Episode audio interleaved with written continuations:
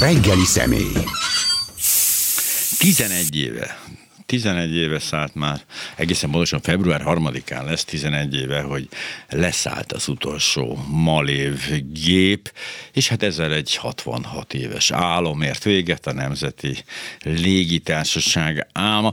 Nem kifejezetten Nemzeti Légitársaságként indult a Malév, de, de amikor ugye megkezdte működését 1946-ban még Maszovlet néven, akkor akkor azért úgy tűnt, hogy egy ilyen kicsit azért a remény is felcsillan ezzel. Ne felejtsék el, 1946, ugye a polgári közlekedés, polgári légiközlekedés, a teljes ilyen anyaga megsemmisült a második világháború során. Nagy újrakezdés volt, még nem lehetett látni, hogy mi lesz belőle, eh, ha lehetett volna, akkor senki sem marad, de hogy így számolt be róla egyébként a szabad nép tudósítója, már 1955 1955-ben eh, számolt be erről, mivel hogy 1954-ben kivásárolták a szovjet felet ebből a bizniszből, a Maszov lett, tudnék a Magyar-Szovjet Légitársaság rövidítése volt. A beszámoló így hangzott, nagy fejlődést tett meg a polgári légi közlekedés 1946 óta, amikor felszálltak az akkor még Maszov lett első gépei. Néhány hónappal ezelőtt virágzó vállalat került a magyar állam tulajdonába, a szovjet szakemberek baráti készséggel egyengették a magyar polgári légiforgalom önálló útját. Budapesten maradt a repülőgépek rendkívül fontos dokumentációs anyaga, és vannak mindehez kiválóan értő szakembereink is. Szovjet segítséggel raktuk le a műszaki káderek és az új hajózó személyzet kiképzésének alapjait. Ugye a, a polgári légiflotta elpusztult, úgyhogy így 1946-ban megalakították a szovjet-magyar vegyes vállalatként működő Malév elődöt, a magyar-szovjet polgári légiforgalmi RT-t, egyébként érdekes módon már akkor is részvénytársaság, innen indult a Magyar Nemzeti Légitársaság története. Nem sokkal később megérkeztek az első 21 személyes Lee 2-es utasszállítók is a vállalat hoz. Elég érdekes, hogy például a Malév az, vagy a Maszoblet elég ritkán, ritkán ö, váltott ö, gépeket, folyamatosan, de nem nagyon sűrűn történt ez meg. Szóval ezek Lee 2 utasszállítók voltak, 21 személyesek, és ö, érdekes módon ugye Magyarországon belül közlekedtek ezek. Gyakorlatilag volt olyan, megállt még itt is, ott is, nem is tudom, mindjárt meg is nézem önöknek, hogy hány ö, magyar várost, 11 város kötöttek össze ekkoriban. Ugye a kezdetekben a Budaörsi reptérről szálltak fel, mert hogy a feljegyet is kis megküldték akkoriban a, az, az, a szövetségesek, úgyhogy csak 1950-ben startolhatott el az első gép, és illetve fogadhatott járatokat a Ferihegyi terminál. Az első külföldi járat csak 1947-ben indult el, hova máshova, mint Bukarestbe szállította az utasokat. Ezt követően pedig, ami már menetrend szerinti volt, az Prágát és Budapestet kötötte össze. Mint említettem, már 54-ben kivásárolták a szovjet tulajdon részt, és 54. november 26-ától működött Malévként ez a légitársaság. A szabad nép nem sokkal később odalátogató tudósítója már arról számolt be, hogy a vállalat 11 magyarországi városra köti össze Budapestet. Ugye természetesen ennél kevesebb önálló járat volt, mert a gépek olyan megálltak itt-ott. Egyébként ebből a korból származik a repülős Gizi legendája, ami egyre inkább úgy néz ki, hogy csak legenda volt, mert hogy repülős Gizi ugye nagyon szorgalmas betör, besurranó tolvaj volt, Bodnár Gizella néven látta meg a napvilágot, a szülőföldjén egyébként, és hogy az volt a sztori róla, hogy ő repkedett az országban ezekkel a belföldi járatokkal, és úgy, úgy hogy besúrant valahova, lopott, majd visszarepült, és ezért nem tudták elkapni őt. Azonban igazából ez az, arra alapozzák, hogy egyszer egy lebukás során egy repülőjegyet találtak nála, ám maga Bodnár Gizella, azaz repülős Gizi tagadta, hogy így repkedett volna és besúrant volna. Igazság szerint ez csak valószínűleg egy ilyen később épített Maszkarovka, vagy hát ilyen urban legend. Ezek a városok egyébként, Miskolc, Debrecen, Nyíregyháza, Zalaegerszeg, Szombathegy, Győr, Békés Csaba és Szeged mellett átszállás nélkül ezekben az időkben, tehát most már az 50-es években vagyunk, el lehetett jutni Moszkvába, Prágába, Varsóba, Bukarestbe, Szófia és Bécsbe is el lehetett jutni menetrend szerinti légijárattal. Európán kívülre először 1963-ban Kairóba repülhetett el a boldog magyar, aténi, aténi meg, megpihenéssel. Ez egyébként a belföldi rész ennek a dolognak 69-ben szűnt meg, és ennek az, az volt az oka, hogy a modernizálódott közben a, a flotta, és hát sajnálatos módon ezek a modernizált gépek, ezek a modernebb gépek már ilyen füves vidéki reptereken nem szerettek leszállni, vagy hát nem is tudtak volna, a másikok pedig az volt, hogy ugye az első körben nyilván nem az volt, hogy az emberek üldögéltek, és akkor azt mondták, hogy nem szekéren megyünk, hanem repülővel, hanem ezek vállalati repülések voltak, céges repülések voltak. Viszont ebben az időben, már mint 69-ben, hát amikor már kicsi Imi négy éves volt, tenném hozzá. Szóval ebben az időben elkezdett a turisták számára is elérhetővé válni a, a repülés, hát a turisták pedig hát nem kifejezetten Zalaegerszegre akartak elrepülni. A 70-es évek végén egy millió egy millió utas fordult meg Ferihegyen, illetve a Malév járatain, és egészen a 80-as évek végéig, tehát mondjuk konkrétan a rendszerváltást megelőző évekig, 1988-ig végig szovjet, szovjet gépekből állt a flotta. Az utolsó szovjet flotta az a Tu-154-esekből álló flotta volt. Az utolsót ezek közül egyébként. Ugye azt tudják önök is, hogy a érdekes módon, miközben azt gondoljuk, hogy az autózás az kevésbé kockázatos, a repülés meg valami, igen, sokkal tovább tartanak üzembe egy repülőgépet, mint egy autót.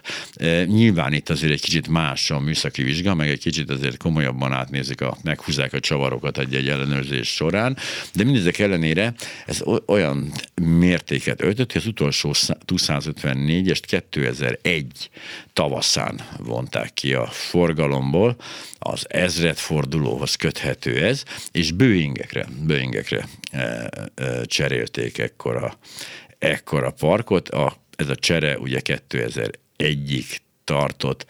E, 2000-ben, ugye talán emlékeznek még rá, önök is behúzott futóművel próbált leszállni egy ilyen gép a Thessaloniki reptéren, illetve a behúzott futómű azért volt, nem azért behúzta, hanem azért nem tudta kiengedni.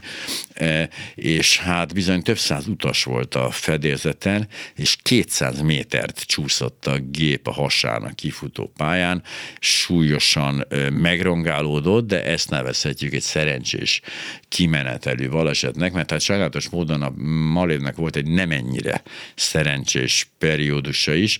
Méghozzá ugye hát ez a a 61-es sétarepülés balesettel kezdődött ez a sorozat, amikor is Budapest felett repkedett egy gép, és egy zuglói társasházra zuhant. 23-an utaztak a gépen, mindannyian életüket vesztették, és sajnálatos módon három járókelő is, akik hát éppen arra, arra jártak és keltek. A vizsgálat lezárása akkor az derült ki, hogy a személyzet hát meg menőzni kezdtek. Tehát megpróbáltak olyan, olyan bemutatót tartani, olyan, olyan repülést elvégezni, olyan trükköket, látványos manővereket véghez vinni, amelyekre hát sajnos módon nem voltak képesek, és így a repülő irányíthatatlanná vált. Ezt követően 1971. augusztusában Kopenhága mellett zuhant a tengerbe egy járat, itt 31 ember halt meg ebben a balesetben, és aztán közvetlenül ezután egy hónappal Kijevnél járt szerencsétlenül a Malév egyik gépe 41 áldozattal, majd 75-ben Berlinből, ez egy utasok nélkül hazatérő Il-18-as volt, a sűrű ködben leszállás közben becsapódott a földbe, és a kilenc fős személyzete meghalt a balesetben. Újabb két év telt el, és megint baleset történt. Isztambulba, Bukarest érintésével Budapestre induló gép a román fővárosnál csapódott a földbe, 29-en haltak meg ebben a balesetben, és ennek a balesetnek a körülményét egyébként elég sokáig titkolták. Ekkoriban terjedt el az a mondás, hogy hogyan mondják angolul azt, hogy dögölj meg, hát úgy mondják, hogy fly by Malév. És ezt követte egyébként a titokzatos baleset, amit még hát még most sem egyértelmű, legalábbis számomra nem egyértelmű, hogy mi történt ott pontosan. Ugye ez a 240-es járat volt, a 240-es Beiruti járat, egy 254-es, 1975. szeptember 30-án robbant fel egy libanoni érkezési célpontjához közel a földközi tenger felett. A baleset körülményeit alig vizsgálták, és ez is alapot adott azoknak a felvetéseknek, hogy a gépet felrobbantották, mert azt feltételezték, hogy a palesztin felszabadítási szervezet, a PSF vezetői utaznak rajta. Ugye itt az volt az érdekesség, hogy az utolsó pillanatban változtatták meg ebéli szándékukat. A másik konteó ezzel kapcsolatban az, hogy fegyvert szállítottak abba az övezetbe, és itt történt valami probléma. Na de hát nem akarom én ezt az egész sztorit elmondani egyedül. Vendégem Mészáros Zoltán, papám hamarosan érkezik. Reggeli személy. Itt vagyunk közben, visszatértünk. Mészáros Zoltán a, a vendégünk, aki kapitány, ugye, ezt mondhatjuk. Igen. Jelenleg is kapitány, kapitány. A kapitány örökre kapitány marad, nem? E, igen, igen, hogyha ha csak nem csinál valami olyat, ami miatt a hatóság ezt meggondolja. De szerencsére ilyen nem történt. Ön, hát ön jelen volt a végnapoknál is, meg hát elég hosszú ideig előtte is, és hogy az jutott eszembe, hogy miért van szükség egy nemzeti légitársaságra? Tehát mi az a plusz, amit ad? Hát a, a nemzeti légitársaság szerintem mindenhol a, az adott államnak vagy az országnak a zászlóvivője, hiszen ezek a repülőgépek azért nagyon sok helyre eljutnak a világban. Ugye a Malév Európában mindenhol ott volt, minden fővárosban, és Európán túl is azért elég jelentős volt a, a megjelenése, hiszen a hosszú távú járatok eljutottak Amerikába, Afrikába, Ázsiába, még Japánba is. Tehát ők vitték Magyarországnak a hírét, és hát a, az utas, aki Magyarországra érkezik, először tulajdonképpen a Malév fedélzetén tapasztalhatta meg azt, hogy mit, mit is jelent Magyarország, milyen a vendégszeretet, esetleg az ételeket, stb. stb. Ezt egy, ezt egy nem nemzeti légitárság azért nem tartja olyan fontosnak úgy gondolom. Emlékszem rá, nem, nem is olyan régen, vagy a francia tudja, hogy régennek számítom, hogy sem, írtózatos kampányt indított a Turkish Airlines, a, táj, a tájok is, emlékszem, őrületes pénzek mozdultak meg. Úgy tűnt, hogy ez egy, ez egy nyereséges, pörgő, ez egy jó üzlet légitárságot fenntartani. Nálunk meg úgy tűnt, hogy ez nem, nem nagyon volt jó üzlet, de hogy ennek mi az oka, ugyanaz az oka, mint ahogy, mit tudom nálunk a forma egy veszteséges, máshol meg nyereséges, hogy valamit rosszul csinálunk, vagy, vagy egy kicsi ország vagyunk ehhez, vagy mi, mi, nyilván nem gazdasági szakember, ön kapitányként látta ezt, de hogy mit, mit érzett ebből?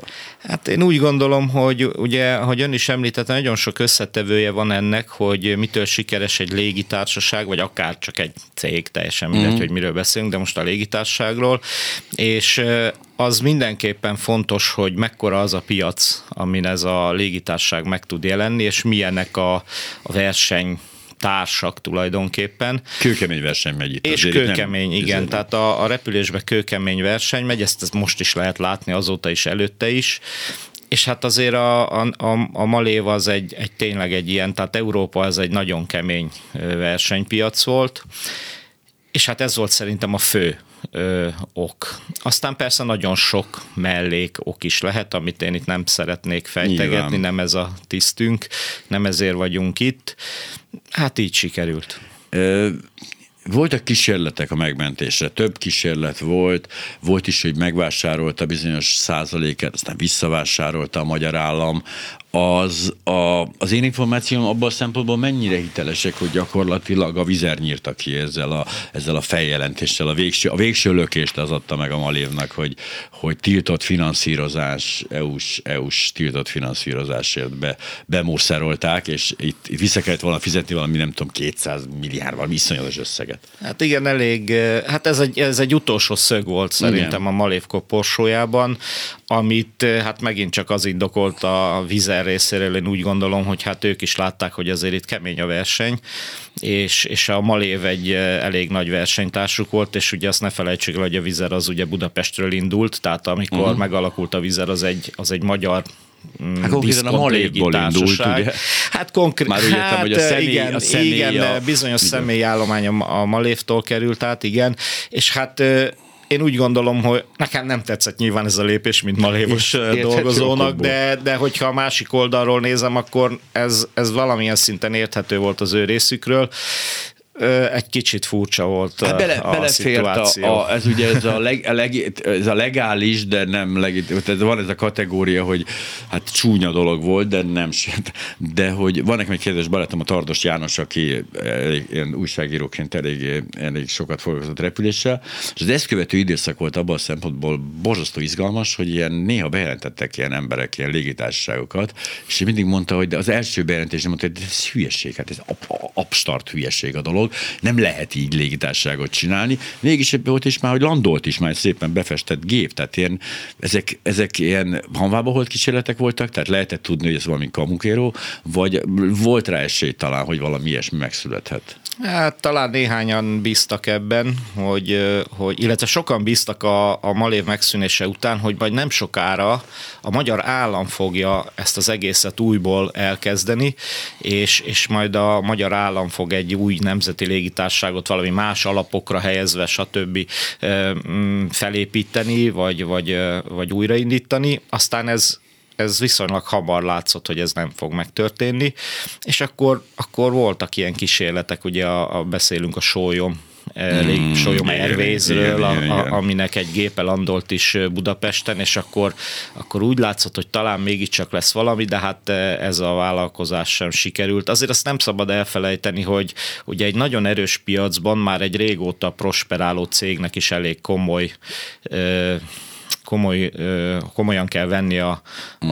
az üzemelését, és hát azért pont ebbe az erős piacba nulláról felállítani egy légitársaságot, az rendkívül sok mindenféle tőkét igényel, tehát nem csak anyagi tőkét, hanem szellemi tőkét is, meg, meg energiát, meg csinálni kell, nagyon sok a buktató Hát egy ilyen személyzet, az nem öt perc, amíg összefogdossuk az utcán az embereket. Hát, ugye hogy... akkor volt, ugye, mert a, akkor még a, a, malé, a, a malévos, a volt malévos kollégák mindenféle tudományjal felvértezve ott voltak, és szívesen részt vettek volna ebbe, de ez csak egy része. Azt lehetett tudni? Tehát ez egy olyan dolog volt, hogy várták, várták, és bekövetkezett, vagy azért ez egy, ez egy sokként érte a, a malévos dolgozókat, ez a, ez a történet, hogy vége? Hát az a helyzet, hogy én személy szerint már régóta úgy gondoltam, hogy, illetve azt mondtam, hogy nem is tudom mitől megy még ez a cég. Uh-huh. Tehát, tehát nem hónapok, hanem már évek. Uh-huh. Évek mentek el úgy, hogy mindig felröppentek ilyen hírek, hogy majd már a jövő hónapban nem lesz pénz erre, nem lesz pénz arra. Tehát ebbe éltünk már elég régóta, de mégis azért egy sok volt. Mert a, a, azért az ott volt az emberekben, hogy hát, de hát ezt nem lehet hagyni, hogy egy, légit, egy nemzeti légitársaság, ugye, ami tulajdonképpen egy állami vállalat, hogy, hogy, hogy, az, hogy az bedőljön, Ez vagy nem az egy, egy csődi kis közért volt, hogy akkor átmegy a másikba így van, így van. És igazából nem is volt, eh, egyetlen egy példa volt a Malév előtt itt Európában, ez pedig a Balkán légitársaság volt, ha jól emlékszem, ami jó, jóval, jó-jó sok évvel a Malév előtt eh, szűnt meg, és, és ott nem lett helyette nagyon sokáig nemzeti légitárság. Volt, volt egy-két kisebb légitárság az országban, aki kiszolgálta már korábban is ugye a Balkán mellett, de ezen kívül nem volt rá példa, és mindenki azt mondta, hogy hát Bulgáriában hát ott, ott megtörténhet ilyen, de nálunk, nálunk nem. Ilyenkor az van, mint egy más, más cég, más magasan képzett embereket foglalkoztató cég esetében, hogy a, elkezdik a, a vállalatok kicsipegetni gyorsan a legjobb szakembereket, és me, megszerezni? Hát rögtön, rögtön volt. Tehát abban a pillanatban, hogy a Malév bejelentette a, a, az üzemelésének a megszüntetését február 3-án reggel 6 óra, vagy 6 óra 30, már nem emlékszem a pontos időpontra. Ugye ez egy nagy mm, hír volt a, a médiában akkor. Utána azt hiszem már két hétre rá Budapesten több nagy cég is tartott úgynevezett roadshow-kat, főleg a, a repülőszemélyzetekért, tehát a pilótákért jöttek, és én nekem erre volt igazából rá, vagy rálátásom. Nyilván. Nyilván a más szakterületek ken is megtörténtek ezek a fajta megkeresések, és azért azt tudni kell, hogy a, hogy a Malévnak a szakemberei elég jól képzett emberek voltak minden szinten. Igen, ezt viszont is viszont hallottam egy Amerikában élő barátomra, aki az, ahogy az elején kezdtük, hogy az gyakorlatilag egy ilyen előszobája egy országnak, egy légitársaság, aki oda belép, az, az azt várja el, hogy akkor a stewardessek gyönyörűek legyenek, akkor olyan nagyon finom legyen, a kiszolgálás hibátlan legyen, hogy van egy ilyen, van egy méltósága. És ő, ő Amerikában nőtt fel, és ott is élt, és mondta, hogy hát annál, olyan, mint a fekete vonat, de tényleg felszállva, még gépre, recseg, ropog, oda jön valami, ezért onnan ő egy csak az olyan, az üljön már le, franza. Tehát ő azt mondta, hogy nincs, ott egész más a, a, a repülés náluk ez, ebben a történetben, és hogy számára is ez egy ilyen izé volt, hogy itt azért, itt azért a dolog az, hogy egészen, egészen másképp működik. Igen, hát a, a ugye a Malévnál azt kell tudni, hogy egyáltalán a repülési szakma az egy, az egy eléggé unikum. Tehát viszonylag kevés embernek adatik meg, hogy légitársaságnál dolgozzon valamilyen szinten, vagy legalábbis ezelőtt 10-15-20 évvel kevés embernek adatott meg, hiszen Magyarországon is csak a Malév volt, és hogyha azt vesszük, hogy hány pilóta dolgozott például a Malévnál, ez olyan körülbelül 300 főt jelentett. Hány légiutas kísérő dolgozott a Malévnál, ez körülbelül 600 főről beszélünk, tehát nem egy óriási hogy létszám, nem. és ugye a kiszolgáló személyzeteknek is körülbelül ilyen, tehát ilyen limitált uh-huh mennyiségek voltak, vagy kis számokról beszélünk, és ez egy ilyen kiváltságot jelentett egyrészt egy, egy malévnál dolgozni, másrészt pedig akik, akik a repülésben akartak elhelyezkedni, akármilyen szinten, azoknak valamilyen módon a repülés az, a, az nem a munkájuk volt, és még csak nem is azt mondom, hogy a hivatásuk, hanem az életük inkább. Tehát ők kötődtek a repüléshez magához, mint olyan, és ezért sokkal odafigyelőbben, tehát én sose úgy mentem be Ferihegyre egy járatot teljesíteni, hogy most megyek dolgozni. Uh-huh. Nem. Hanem úgy mentem be, hogy megyek, repülünk egy jót. Mert az jó dolog repülni. És azért ez teljesen más hozzáállás biztosít a, a munkavállalók részéről magához a munkához, és ez nagyon meglátszik pozitív irányban. Hát én ö, kevés kapitányt ismertem, de hál' Istennek stewardesseket igen, és hogy az, hát azért oda bekerülni, az egy egészen nagyon-nagyon durva menet volt. Tehát az azért szerintem ne, nehezebb volt, mint bekerülni köztévéhez, vagy bármi.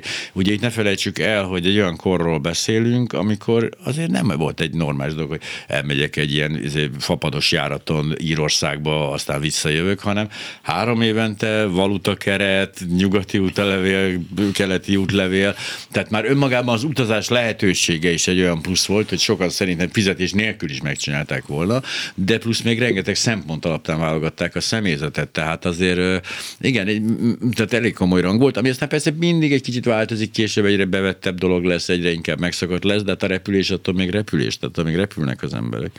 És amikor ö, megkezdődött a mi, amikor vége lett, tehát február másodika van, akkor ön személy szerint mire gondolt, hogy na akkor egy kor, jó korkedvezményes nyugdíjba majd most már el leszek, vagy már, már tudta, hogy hova kell menni utána, vagy mi volt a fejében? Hát ugye ez minket, tehát a, a mi személyzetünket, ezt Helsinki-be érte ez a hír, uh-huh. február 3-án reggel. A gépen ültünk, és már az utasok is beszálltak, tehát csak arra vártunk, hogy el tudjunk indulni. Ez konkrétan az utolsó járat volt akkor? Hát ez úgy volt az utolsó járat, hogy ez a Malévnak az utolsó menetrend szerinti utasjárata uh-huh. volt. Ugye utána volt még jó néhány repülés a Malévnak, amikor a, a használatos repülőgépeket visszavitték a leasing uh-huh. cégeknek, hát, ilyesmi. Igen, igen. De ez az utolsó menetrend szerinti, az utolsónak leszállt menetrend szerinti uh, utasjárata volt a Malévnak és hát mi ott, ott szembesültünk ezzel a dologgal, és ezt az egy járatot azért még meg kellett tenni. Abba se voltunk biztosak, hogy elengednek minket a reptérről. Hogy megtankolják egyáltalán. Akkor már minden, tehát már be volt zárva ja. az ajtó, minden már kértünk is indítási engedélyt, csak mivel havazás volt a repülőtéren, lévén ugye Helsinki és február hmm. eleje, ezért egy kicsit késeltettek minket, és hál' Istennek aztán el tudtunk jönni, valószínűleg ő hozzájuk még nem ért el a hír, csak hozzánk. És nem is emlékszem, Helsinki-be van parkett a, a, repülőtéren? Az... E, Helsinki-be is, igen, úgy emlékszem, hiszem, igen, Stockholm, igen, igen ezek a ja. skandináv részek hát, előszeretettel használják a fát. Még a kifutópálya nem, de... Az nem. Pedig hát milyen finom lenne egy kézműves intarziás kifutópálya, de hogy szóval haza leszálltak, és mi, mi, aznap mi volt a program? Hát ugye hazafelé ez egy bő két órás út volt, és egy szó nem hangzott el a pilóta fülkébe, azon kívül, ami a hivatalos, tehát ami a magához a mhm. repüléshez Hogyne. kell a könyvekben, az úgynevezett standard call-outok, tehát amiket a két mm. pilóta tényleg csak a repülés miatt beszélget egymással. És hát gondolom a, a, az első tiszt kolléga is azon gondolkozott, hogy mi lesz ezután, meg hát én is és hát én azért fiatal voltam még ahhoz, hogy, hogy nyugdíjban gondolkozzam. Hát itt nem volt meg ez a 40 éves korkedvezmény, 40 éves korban van, vagy 45 vagy valami. Van korkedvezmény, de repült uh-huh. évek után adják, és uh-huh. maximálisan 5, 5 év tehát azt hiszem 60 éves kor volt akkor, vagy lehet, hogy akkor egy kicsit korább volt, nem tudom, mert azóta már változott az, hogy nem jött szóba ez a nem, Nekem nem jött szóba, nekem nem jött szóba, jelentkeztem nyilván azonnal még aznap több légitársághoz is, Ázsiába is voltak lehetőségek, Indiába, abban az időben azért ne felejtsük el, hogy viszonylag nagy volt a pilótákra az igény. Uh-huh. Európában is, meg, meg mindenhol a Földön, Kínában például, ahol aztán elég sok kolléga el is helyezkedett, akkor kezdett el Magyarországon is megjelenni a Ryanair például, és ugye azért már Európában ő egy elég nagy fapados cégnek számított, ugye a Vizer is növekvőbe volt, hiszen előtte talán négy-öt évvel alakult, vagy uh-huh. valami ilyesmi, most így pontosan nem tudom.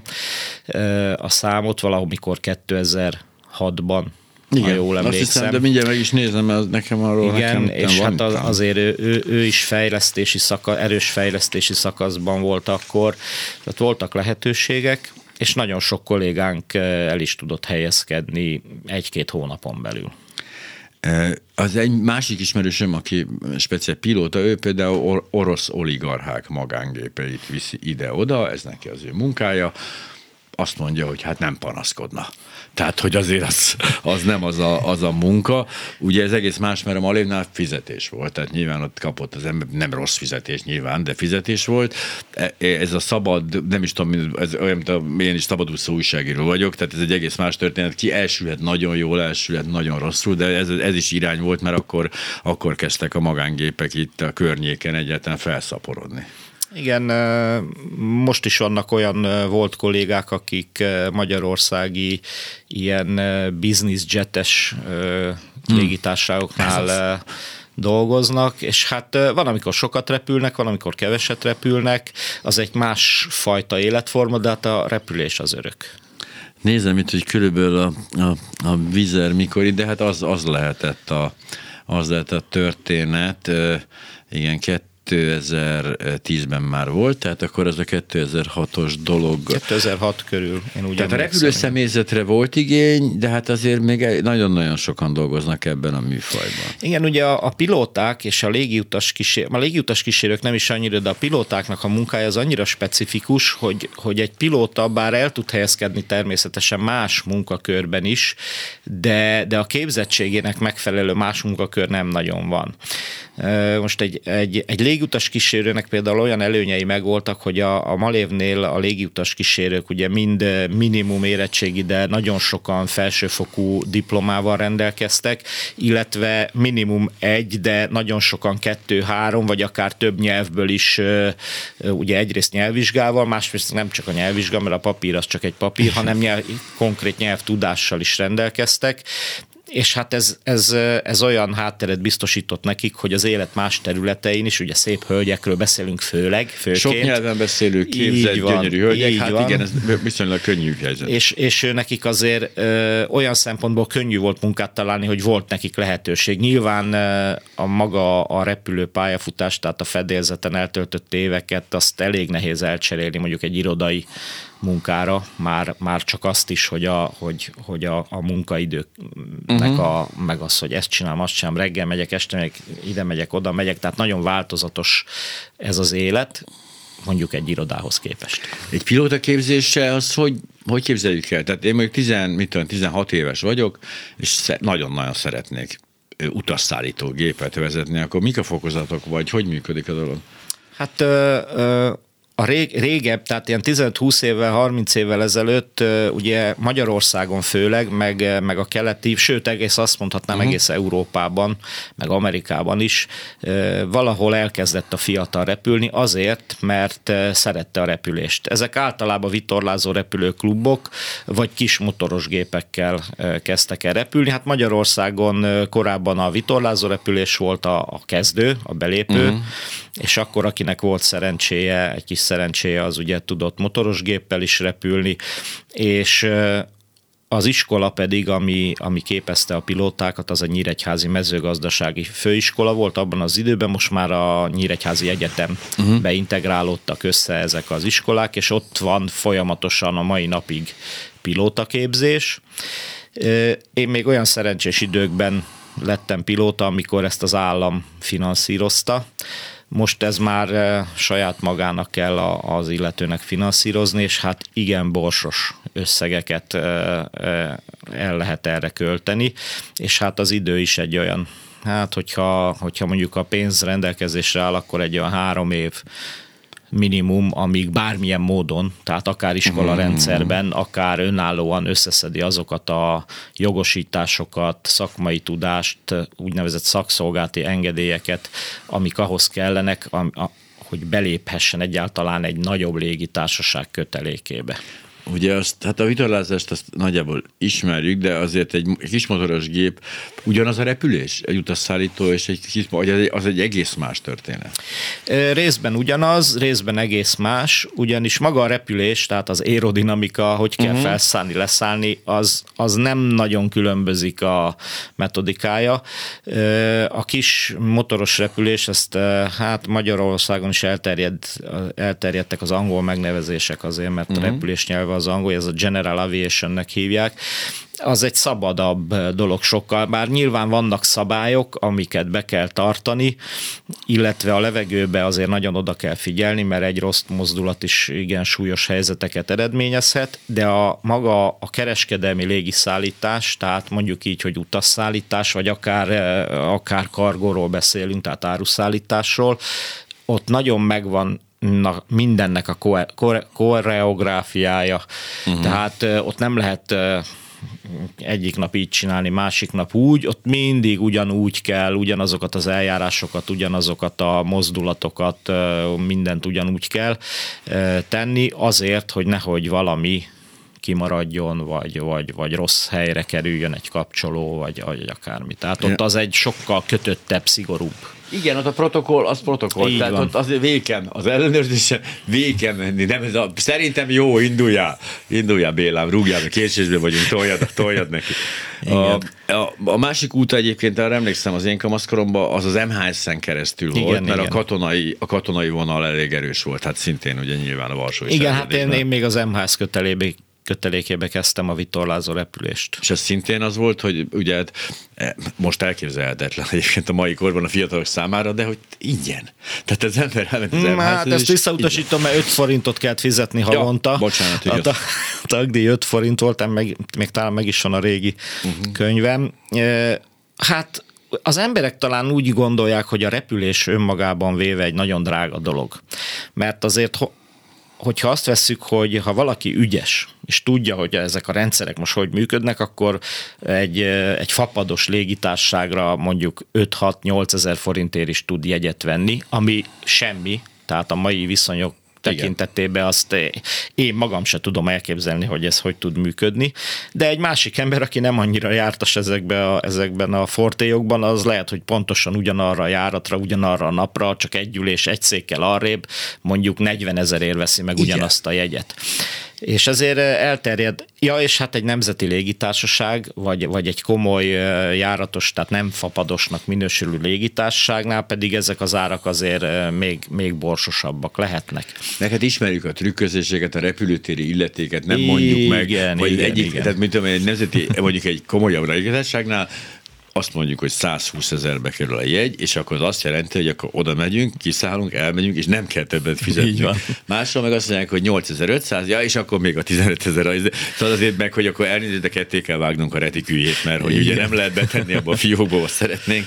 Szóval számtalan ilyen dolog történt, de hogy így a, de hogy maga, maga ez a repülés történet abból a szempontból azért mégiscsak izgalmas, hogy ez nagyon furcsa, mert egy volt egy barátom, aki motor, motoros, motorőrült volt, és motorozott, és aztán egyszer egyszer valaki megmutatta neki egy, egy ilyen komolyabb vitorláshajót.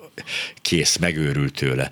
És ő mondta azt, hogy a következő szint, a vitorláshajó vitorlázás után az a repülés, mert hogy az, az aztán mindentől. Tehát az egyik, az egyik, ez csak ugye két dimenzió, másik már ott egy kicsit értünk három, de azt mondta, hogy az a három az, az a csúcsa a dolog. Igen, és hogy folytassuk ezt a gondolatmenetet, szóval mindenki, vagyis nagyon sokan úgy gondolják, hogy ez drága dolog, a vitorlázó repülés nem igazán drága dolog. Tehát eh, persze kell fizetni manapság, ugye nincs MHS, nincs állambácsi, aki ezt finanszírozza, kell fizetni, de, de a, a fiatalok járnak mindenhova, járnak fociklubokba, járnak judozni, járnak edzőtermekbe, stb. Ez meg nem kerül többe igazából, hogyha úgy nézzük. Lehet, hogy nagyon picit, de ma, nagyságrendileg nem a vitorlázó repülés. A motoros repülés az már igen, tehát ott azért már zsebbe kell nyúlni, hiszen, hiszen ott csak az üzemanyag mondjuk egy repült órára olyan 30-40 ezer forintba is kerülhet, és ez csak az üzemanyagról Igen. beszéltünk, egy kis, mot- egy kis motoros gépnél, tehát ott azt a, azért Ott a 70-es óradíj az nem tűnik óriásinak. Nem, nem, az nem. az olcsónak számít. De mondom, hogy a, a, de az ott már, ott már, aki egy motorosan elkezd tanulni, az már komolyan veszi, tehát valószínűleg akkor már, akkor már elindul van, az és, és, és, ahhoz, hogy egy légitársághoz bekerüljünk, ahhoz olyan 180-200 órát kell nagyjából lerepülni, és hogyha ezeket összeszorozzuk, és ezekbe azért vannak olyan repültórák, amik már nagyobb repülőgépeken, két motoros Igen, mi a következő lépcső? Azt akartam kérdezni, hogy a, mondjuk a Cessnától indulva Hát az első körülbelül 80-100 óra az ilyen kis gépeken van, mondjuk mint egy Cessna, azt nagyjából azért el tudja mindenki képzelni, és akkor utána már ilyen komolyabb úgynevezett műszeres repülésre felkészítő képzés van, aztán utána a kereskedelmi repülésre felkészítő elméleti és gyakorlati képzés van, és ezek már nagyobb repülőgépeken, és egy idő után pedig két motoros repülőgépeken zajlanak, és amíg a 180-200 órát összeszedi az ember, akkor hát még hogyha nagyon ügyes, akkor is egy olyan 14 millió forintot azért Azt ki fog úgy, fizetni. Igen, bár ha belegondolunk, igen, hogy mire megy 14 millió forint így egy idős alatt, akkor lehet, hogy nem is tűnik sonak. Azt mondta valaki, aki, aki csinálta végezeket a fokozatokat, hogy igazából a, akár csak a motorozás, folyamatosan veszti el a kapcsolatát a repüléssel az ember, hogy egyre nagyobb gépekre, egyre kevésbé, ugye az elején az van, mint a lobog a haja, nem most már nem az van, de mondjuk átjuk azt magunkat, lobog a haja, és akkor izé érintkezik le, és utána már csak, már csak a mű, gyakorlatilag végén már csak a műszereket látja, már nem is tud kinézni az ablakon, már, már űrsiklóban van, és onnantól kezdve erre kell, hogy tehát tulajdonképpen egyre távolabb kerül az élménytől, magától, a közvetlen élménytől. Hát azok kerülnek távolabbra, akik talán nem annyira a repülés szeretete miatt léptek erre a pályára, hanem inkább azt gondolták, hogy kívülről ez úgy tűhet, ha már valaki bent van, akkor ez egy könnyű munka, egy változatos munka, világot lehet látni, ami már annyira azért nem igaz a mai nap, uh-huh. tehát a manapság, és viszonylag jó fizetnek érte. Tehát uh-huh. ez, ez látszhat kívülről, de azért vannak, én én most már mi, mióta több mint 40 éve repülök. Tehát, Ön még most is repül? E, igen, hát jelen pillanatban csak kisgépekkel, de nem sokára megyek vissza a, a legutolsó cégemhez, csak ez a Covid őrület, ez azért ez nagyon most, megütötte a repülőipart, de most már úgy néz ki, hogy a március folyamán én is vissza tudok Lassan, térni. Ö, a vissza fog térni az a, az a fajta fapados őrület, hogy tényleg elmegyek este Írországba, és még reggel visszajövök 6000 Szerintem forintból? már visszatért. Ez visszatért. Szerintem Mert már sokan jósolták, hogy ennek vége lesz igazán. Szerintem visszatért. Most olvastam egy cikket az egyik nagy fapados légitárságról, most nem akarok itt, hmm. vagy nem tudom, lehet-e, vagy nem. Folyamatosan én is kimondtam már ötöt, úgyhogy mindegy. mindegy. És ott azt írták, hogy rekordnyereséget értek el az utolsó negyed évben, vagy Hát persze, tudom. mert bezárt Tehát, emberek megőrültek és elrepültek mindenhova, de hogy közben valóban van egy káros ilyen mellékhatás ennek a történetnek. Hát Ezek a... van, van, van. Van sajnos, igen. Szóval visszatérve arra, hogy én, én még a mai napig is 40 év repülés után 41. évet kezdem meg idén a repülésben, akár vitorlázógéppel, akár kismotoros géppel, akár nagy repülőgéppel megtalálom azt a szépséget a repülésbe, ami, ami a repülés maga. Tehát manuálisan uh-huh. lehet még mindig repülni a repülőgépet bizonyos szakaszaiban a repülésnek, illetve hát nekem meg, megadatott az, hogy a 2015 től 2020-ig a Covid kitöréséig egy kínai légitárságnál a Boeing 787-es Dreamliner-en repültem uh-huh. hosszú távú járatokat Európába, Amerikába, és, és az meg nekem volt új, tehát uh-huh. nagyon sok eh, lerepült év után egy olyan új dolgot tanultam, ami, eh, vagy egy olyan új dologba csöppentem, ami megint csak ugye oda, egyrészt oda figyelést igényelt, mert az nekem is új volt, tehát figyelni kellett. Másrészt pedig olyan fajta, olyan formája lett a repülésnek, amit addig nem csináltam olyan helyekre jutottam el, ahol addig nem voltam, és egy uh-huh. olyan repülőgéppel repülhettem, ami ugye Dreamliner, tehát ez az álom nem is tudom, igen, hogy minek lehet fordítani, de tényleg olyan is. Tehát, igen, ja. igen. Hát ez egy elég komoly. Van igen. valami kapcsolat az egykori malévesek között? Tehát van valami, szoktak össze találkozni? Ó, természetesen, tehát kisebb csoportok mindig összejönnek, uh-huh tudok róla, mm, és hát ilyenkor február harmadika lesz ugye mindjárt, itt Bizony. van pénteken, ha jól emlékszem. Egészen pontosan, és minden, első, igen. E, minden február harmadikán van egy nagyobb összejövetel, ami a Malév e, megállásának a dátuma, és akkor ott van, amikor a, Covid alatt egy kicsit akadozott a dolog, Jó. de akkor sem maradt el, csak kisebb volt a társaság, de előtte attól függően, hogy milyen helyet tudtak találni, 150-200 ember mindig összejött ezekre az összejövetelekre. És, és természetesen a, a, a, a különböző social média csatornákon folyamatos a kapcsolattartás. Felmerül még a, a Nemzeti Légitársaság lehetősége? Vala, ezeken, a, ezeken az összejöveteken ez biztos felmerül. Hát mindig megemlítik persze, de, de egyelőre nem látszik sehonnan az az akarat, hogy nemzeti légitársaság. Tehát kifejezetten nemzeti légitársaságról beszéljünk. Uh-huh.